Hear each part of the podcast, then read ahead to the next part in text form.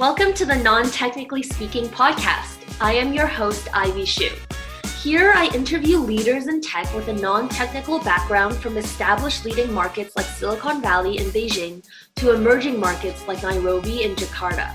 We explore what business and operations minded leaders bring to tech companies and the impact that they're able to make. I may also pop in here to solo show and share some stories of my own. I hope that all this content inspires you to confidently develop your own impactful career as a non technical leader in tech. Join the community of listeners and non technical leaders by visiting nontechnicallyspeaking.com. You are listening to episode 2. Today I am here with Joyce Zhang. Joyce has worked extensively in the emerging markets, including China, Singapore, Kenya, and Bhutan, particularly in their growing tech sectors.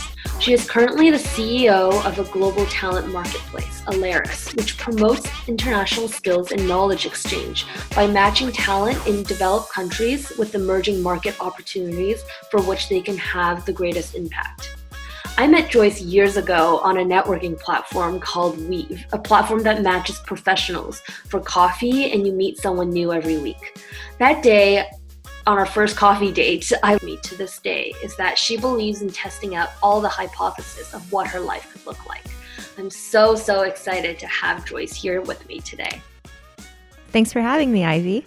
So, we met a few years ago, and what really inspired me was your history and testing out, you know, different lifestyles, different careers. Could you first tell me how your background led to Alariss? Sure.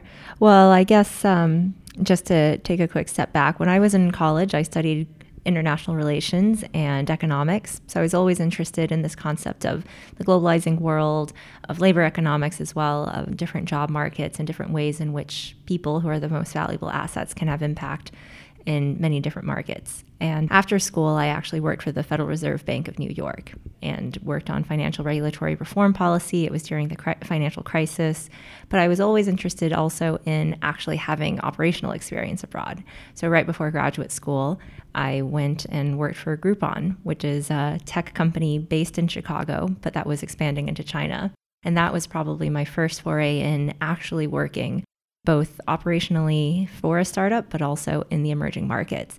And part of that experience, actually, many years later, led to Alariss. So, fast forward in between Groupon and Alariss, I went to graduate school. I uh, worked in East Africa. I worked in Southeast Asia. I traveled to about 90 or so countries at this point. But along the way, I always thought about actually how privileged I was to be able to do these things, but how difficult it was, especially at the onset, find a job in a country in which I had no network, even though I spoke the language. I spoke Mandarin, and I thought that with the background that I had, maybe I would be a good value to a company. Uh, but because I had never lived in China, I was born in the US, I actually found it really difficult to find a job. And so that's partially what we do with Alariss. We're a global talent marketplace that connects Western educated and experienced talent with emerging market roles where they can have greater impact and where the emerging market companies who've in some ways been bottlenecked in their growth can actually leverage the talent of people who have experience in markets such as Silicon Valley or other economies. Because you speak Chinese and your first international experience was in China, what do you think was the most that you gained from those experiences that you wouldn't otherwise if you had just stayed in the states? I feel like I I gained an incredible amount. I mean, where to begin? Not even working abroad, but just traveling abroad is so eye-opening. I, I think it's, you know, there's no you gain more empathy. There's no real price you can put on the value of having that experience. Um, you gain more empathy, you gain an understanding of how different markets work. You realize that a lot of things you took for granted and you didn't even realize were the norm are not the way that things are done in other countries. You are more adaptable. You meet a lot of incredible people who open up your way of thinking. You know, I, I just thought it was really valuable. And anytime I actually am in a different work environment, it doesn't even have to be in a different country, but I, I actually find that to be a really valuable experience. I understand that your target market for bringing overseas educated or experienced people to emerging markets is mostly returnees. Uh, what do you think are the greatest opportunities for returnees to make an impact in their home countries? I'd say it's not, uh, we have many returnees, but it's also what I would say are first or second generation immigrants, and also just people who are interested in those markets but have no heritage um, or previous experience in them. And I guess if I were to look at those as three distinct categories, each one brings different opportunities and they, they bring different ex- experiences and skills. So for returnees, in some ways, it's the most natural because they're returning home. And for many of them, they've actually been looking for opportunities to come home.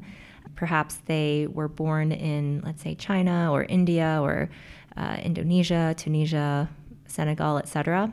And when they went to school in the US, Canada, UK, France, many of them actually, in the back of their minds, thought that one day eventually they would go back home. So for that group, it's a matter of, a lot of times, it's a matter of timing and the right opportunity. You know, they worked so hard to get a great education or to get a great job in a very competitive job market. And so they don't want to give that away, so to speak, without having a really good opportunity. But at the same time, they recognize that, you know, if they worked at a uh, at a Fortune 100 company in the US, then that gives them unique capabilities to build up that ecosystem in their home country. And depending on when they go back, they can even be the uh, market leader, or they can localize a lot of the business models that they've seen work in the U.S. that don't previous that hadn't previously existed in their home country. So that's you know, that's definitely one category. But then another big category, of course, would be immigrants who perhaps when they were really young their parents immigrated and so they were they grew up overseas or they were actually second or third generation so they were born in the US, UK, Canada. And for them they still undeniably have a heritage pull back to their home countries but they've never lived there. Perhaps they speak the language but even, you know, slang and other common vernacular changes. So when they go back, sometimes people tell them, like, oh, you sound like my grandma or you sound like my aunt, you know, because that experience that they have is so different. Um, the heritage and the culture that they've experienced through their parents or through their grandparents isn't doesn't fully capture what's happening in a modern context. So for them, I think a lot of it is also a bit of root seeking. They want to better understand themselves, they want to better understand their families, where they come from, and they also see the unique opportunities that they can bring kind of as a bridge or someone who understands all sides. And then for the third category, the um, people who are just curious or interested. Maybe they took a couple of years of Japanese or German when they were um, in school, and so they're they're interested in uh, you know, foreign languages and traveling, but they've never worked overseas, they also have really unique experiences that they can bring. But for them, it's even harder to find that right fit where, you know, they're relevant enough in terms of their linguistic abilities, but also the skills that they have to offer are really uh, uniquely valuable. Cool. So, focusing on the immigrant level, because I am myself someone who immigrated to Canada when I was four with my parents. And this time, uh, this year, when I went back to China and spoke with many entrepreneurs and tech leaders, what their pitch to me to go back and work in China was that the opportunity of my generation, our generation, is to help Chinese companies expand overseas. So, aside from that, do you see any particular roles that immigrants would play a big role into back in where they they might have roots? I mean, that's already a really big opportunity of helping companies globalize. But I think even more important is what does globalization mean? Globalization does mean um, in many ways having a presence in other markets, but more importantly, it means having the trust and the relationships in other markets. And I think that many immigrants have actually a really unique opportunity to improve international relations, trust, and transparency, and perhaps even helping a lot of these Chinese companies really adopting global or international business standards. Because one of the things you might find is that Chinese companies are very good at operating in China and they're very effective. As a matter of fact, there's a, there are a lot of examples of foreign companies that have tried to enter China unsuccessfully But when Chinese companies or you know companies from a lot of emerging markets try to globalize, they find that the same obstacles are in their way, if not even more obstacles than when an American company or a Canadian company might, want to go to China. And part of it is just because they don't understand international business as well as someone perhaps who grew up overseas would. And they really look to those people to speak their language, literally and figuratively, but also be able to give them context for why certain things work. And they can use that information to strike a better balance between localizing while still maintaining a lot of their culture and a lot of what makes them uniquely successful in their own markets. Yeah, uh, that's something that I am considering myself uh, uh, right now. So, the other demographic of returnees, uh, someone who has grown up in their own home country and then moved abroad to study or to work. Looking back at their home country, what do you think are factors that they should consider when determining when the right time is to go home? It really depends, and it's a very personal choice. I think for many people, it can hinge on things like family. Um, it can also and family on all different ends. So one could be the older generation if they if their parents or grandparents are still living at home um, in in their home country and they're aging and they need their kids to come take care of them or help them especially in families where there's only one child, there's a lot of responsibility for the children to find some way to provide for their parents. And so I think that's usually one moment in which I see a lot of people actively looking for a chance to return. Another could be on the other end of the generational spectrum, which is their children. When their children are really young, I think I see a lot of people express an eagerness to have their kids, you know, grow up speaking multiple languages or understanding their heritage, something that perhaps for, you know, the older generation of immigrants wasn't possible. The fact that now a lot of people from East Asia or Southeast Asia especially and the Middle East, et cetera, can actually be expats in a country as opposed to just immigrants means that they don't have to book a one way ticket. They can actually book round trip tickets and they can spend time in different geographies because they have the means and the access to jobs that would make them to, that would actually give them that global lifestyle. So I think they can actively choose in a way that earlier generations couldn't choose when it comes to timing to return home. And then, of course, outside of family, there are a lot of other reasons people would go back. And those reasons would include lifestyle reasons. Um, in many ways, people perceive that in the emerging markets, you know, the cost of living is lower, it's very comfortable, and there are many ways in which they can make make ends meet in a way that perhaps in a city like San Francisco or New York, it would be very expensive for them. There's also impact, and I think this is a lot of what we focus on, which is the opportunity that they have to really have disproportionate impact because they are in a market that really needs their skills and they can you know do everything from lead a team to build out a new product to really try to revolutionize in some ways how business is done I like the last part of that answer. I think that's what I'm trying to get at as well. Is if you were giving advice to someone that might be a new grad, uh, we just spoke about that you're looking for people that have enough experience to really contribute to companies back home in their home countries or abroad. So, how many years of experience, what career path should they take here in order to be able to better contribute to an emerging market? So, experience can mean a lot of different things. And keep in mind, one thing that is very unique about Western education is that there's a lot more vocational education and internships um, or even co op programs built into schools in North America than there are in um, a lot of emerging markets. So, if we were to just focus on, let's say, uh, China and the US, most students, when they're going through university in China, won't have work experience or internships, but in the US, they will. And for a lot of students in the US, even if they're recent graduates without full time experience, the fact that they speak English fluently, and for some of the ones who, um, depending on how local of a company they want to work in, also speak Mandarin, then that fact alone will make them valuable for certain roles, um, especially when it comes to roles that require a certain amount of communication with foreign partners. There are also positions for recent graduates um, who perhaps studied computer science, and right off the bat, they already have a level of perhaps technical skills that puts them in an upper tier in the market already for for um, you know entry level positions because they've had some experience in a more practical or uh, hands on skill set. Um, a lot of students who studied it theoretically or who uh, didn't have access to the same caliber of education. So there are a lot of ways in which this brain circulation can help, and people don't have to be highly experienced in order to get good roles. But the challenge, of course, is just finding the right opportunities for the right background of people. On your website, it says that you really try to verify the companies that you're placing people in.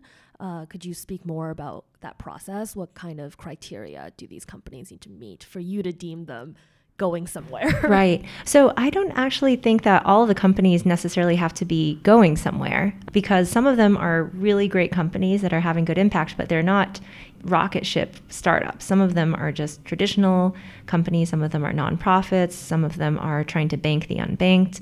A lot of the companies we work with are just having an impact. And so our criteria for measurement is not about trajectory of revenue or headcount, but more about in many ways whether or not there's a true and compelling reason why they would have global talent. And so oftentimes it is because they're growing quickly, they're globalizing, they're expanding into new markets. But sometimes it just means that their business model requires something that's cross border. So, an easy example might be a company that wants to help bring English education to more schools. Well, in that case, they want people who are native English speakers. And an American could be really valuable. So, for that sort of company, what we're doing is vetting not on their growth trajectory, but more about whether or not they're a reputable company, whether or not we would ourselves feel comfortable, you know, working with them or having our friends work with them. That's usually the the litmus test we use is would we feel comfortable referring our own friends and family to work for this company? And if not, there is so much risk already involved sometimes with working at early stage companies or working overseas that we wouldn't feel justified in it.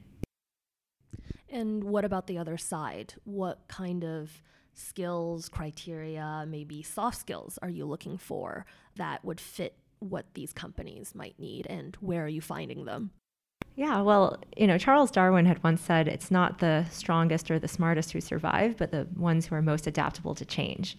I think probably regardless of what skills they have, if it's education or data science or you know business development, probably the single most uh, consistent characteristic of all of our candidates is that they're really eager to learn and really adaptable to change. And in many ways, you have to be. If you're working in an emerging market context, then change is the one constant.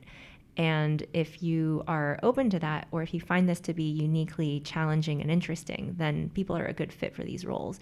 But there's a diversity of different positions, and that's why we're a marketplace.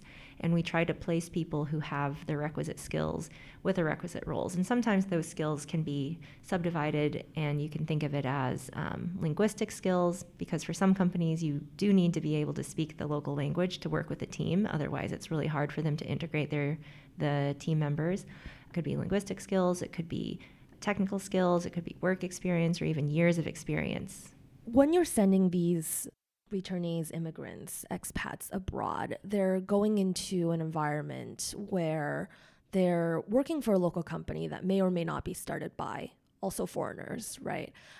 During my travels, I found that in a lot of the emerging markets, a lot of the companies that are receiving a lot of funding are actually those started by expats or returnees. How do you th- feel about that balance? And when do you think there will be like a turning point where there'll be more locals? And do you think that Alariss might play a role in benefiting the local economy in the form of bringing up more local talent? That's definitely part of our hope. Uh, many of the organizations we work with are actually started by locals or a lot of them are local companies because you know we could help the foreign companies entering into the Asian markets because they obviously also want to hire people there. Or we could help the companies there as they try to expand overseas and I think both are really valid and both are really useful. Um, but our hope is, you know, when we think about economic development and, and capacity building, part of it is building up the local talent pool, and it's both uh, it's both training up the local talent as well as importing talent that can train up the local talent. And that's part of the latter is what we really focus upon. And for many of them, like I mentioned before, because of this concept of brain circulation, which we really believe in, or reversing the brain drain, a lot of them are already coming in, perhaps having led technical teams in Minnesota or in California. And perhaps some of them have already studied under great advisors at these top universities. And they're really excited to start their own labs or to um, train the next generation of young leaders. Because for many of them, I think they really see this as a way to have impact back in their home countries or in this country where they're more needed. And in some ways, if you think about how talent is distributed, a lot of it really is concentrated in pockets like Silicon Valley. But the extra engineer in Silicon Valley, if they were to be willing to go to Burundi or if they were willing to go to Thailand, they'd actually be so much more impactful and have higher leverage there. And that's kind of what we see as well that, you know, we're certainly not saying or implying that people who are from the West or Western educated are better in any way. It's just that there's something that they can offer that is probably either missing or in shorter supply in that local market. And by coming back and being willing to really invest in that local ecosystem, then they're really bringing a lot of value. Well, so how do these people find you? How are you sourcing this talent? Think through a variety of ways. I mean, hopefully, listeners to this podcast who find this interesting will sign up on alariss.com. It's A L A R I S S.com. And um, as a side note, Alaris, without the extra S, is a Latin word for auxiliary cavalry because we really believe that this is supporting the main troops or supporting the main efforts of uh, the global, the global business ecosystem. Um, so people can find us through word of mouth. They sometimes find us, I suppose, through online searching. Um, we do some events, but so far it's been pretty organic. What are the greatest challenges that you're facing in your business now, and what's stopping another company from doing something similar to what you are?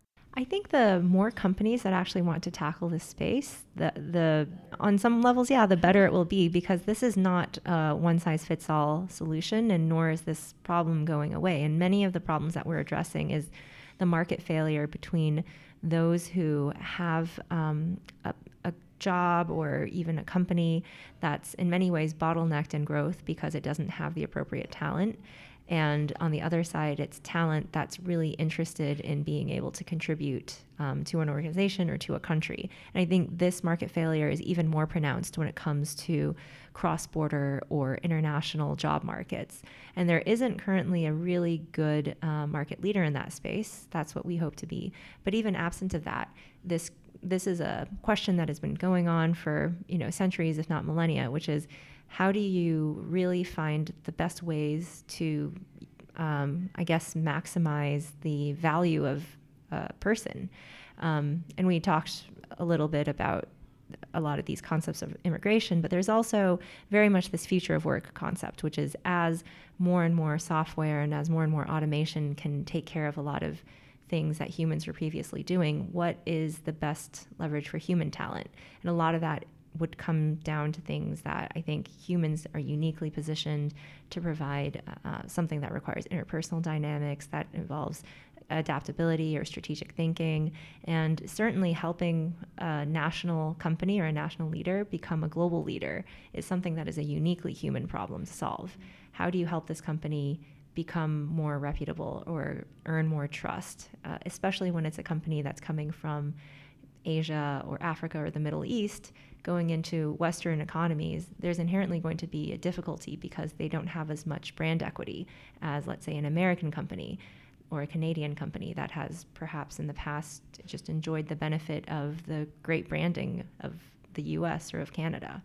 So these are these are just interesting questions to ponder and to think about ways in which, you know, yes, more companies can definitely enter the scene, but the the challenge or the problem that I'm trying to solve, I think, is something that a lot of people will continue to deal with. So now I have a two questions for fire round. It'll be really quick, so whatever you know comes to mind. So number one is, do you have a book that you recommend everyone?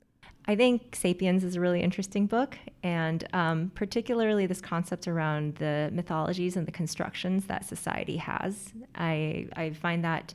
Um, a framework that I often use is just trying to see things from different angles and from different points of view. And this is especially useful when I'm working with um, clients from different cultures because a lot of things that I might take for granted are foreign to them, no pun intended, and vice versa. And so I can oftentimes understand why there are a lot of miscommunications and misunderstanding when people work across cultures. And part of it is just because the fundamental things we hold to be true are different. And I, I think it's really important for everyone to always think of that. Have you read Homo Deus, the next book after Sapiens, yet?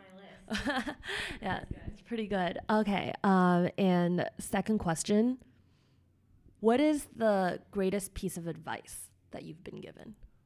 The greatest piece of advice that I've been given, I've been given a lot of really amazing advice. So, um, one that does come to mind immediately is uh, is that people don't always remember what you said, but they remember how you made them feel. Mm-hmm. And I think that's incredibly important. Again, especially because oftentimes messages can be lost in translation, but you want to make sure that you leave each conversation making someone feel good or at least positively towards you. Um, thanks so much for doing this with me, Joyce. Of course. Thank you so much for having me on the podcast, Ivy. Joyce is looking to connect with fast growing companies based in emerging markets or job candidates that have a desire to have global impact. You can connect with her at contact at alariss.com. That's contact at A L A R I S S.com. Hope you guys can connect soon.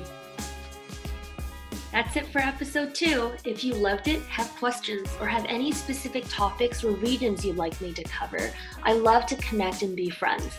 Please send me a direct message on Instagram at ivyxvine. If this episode has helped you out at all, it would be incredible if you can share it with another non technical in tech and leave me a review on whatever platform you're listening on. Thank you guys so much and see you in the next episode.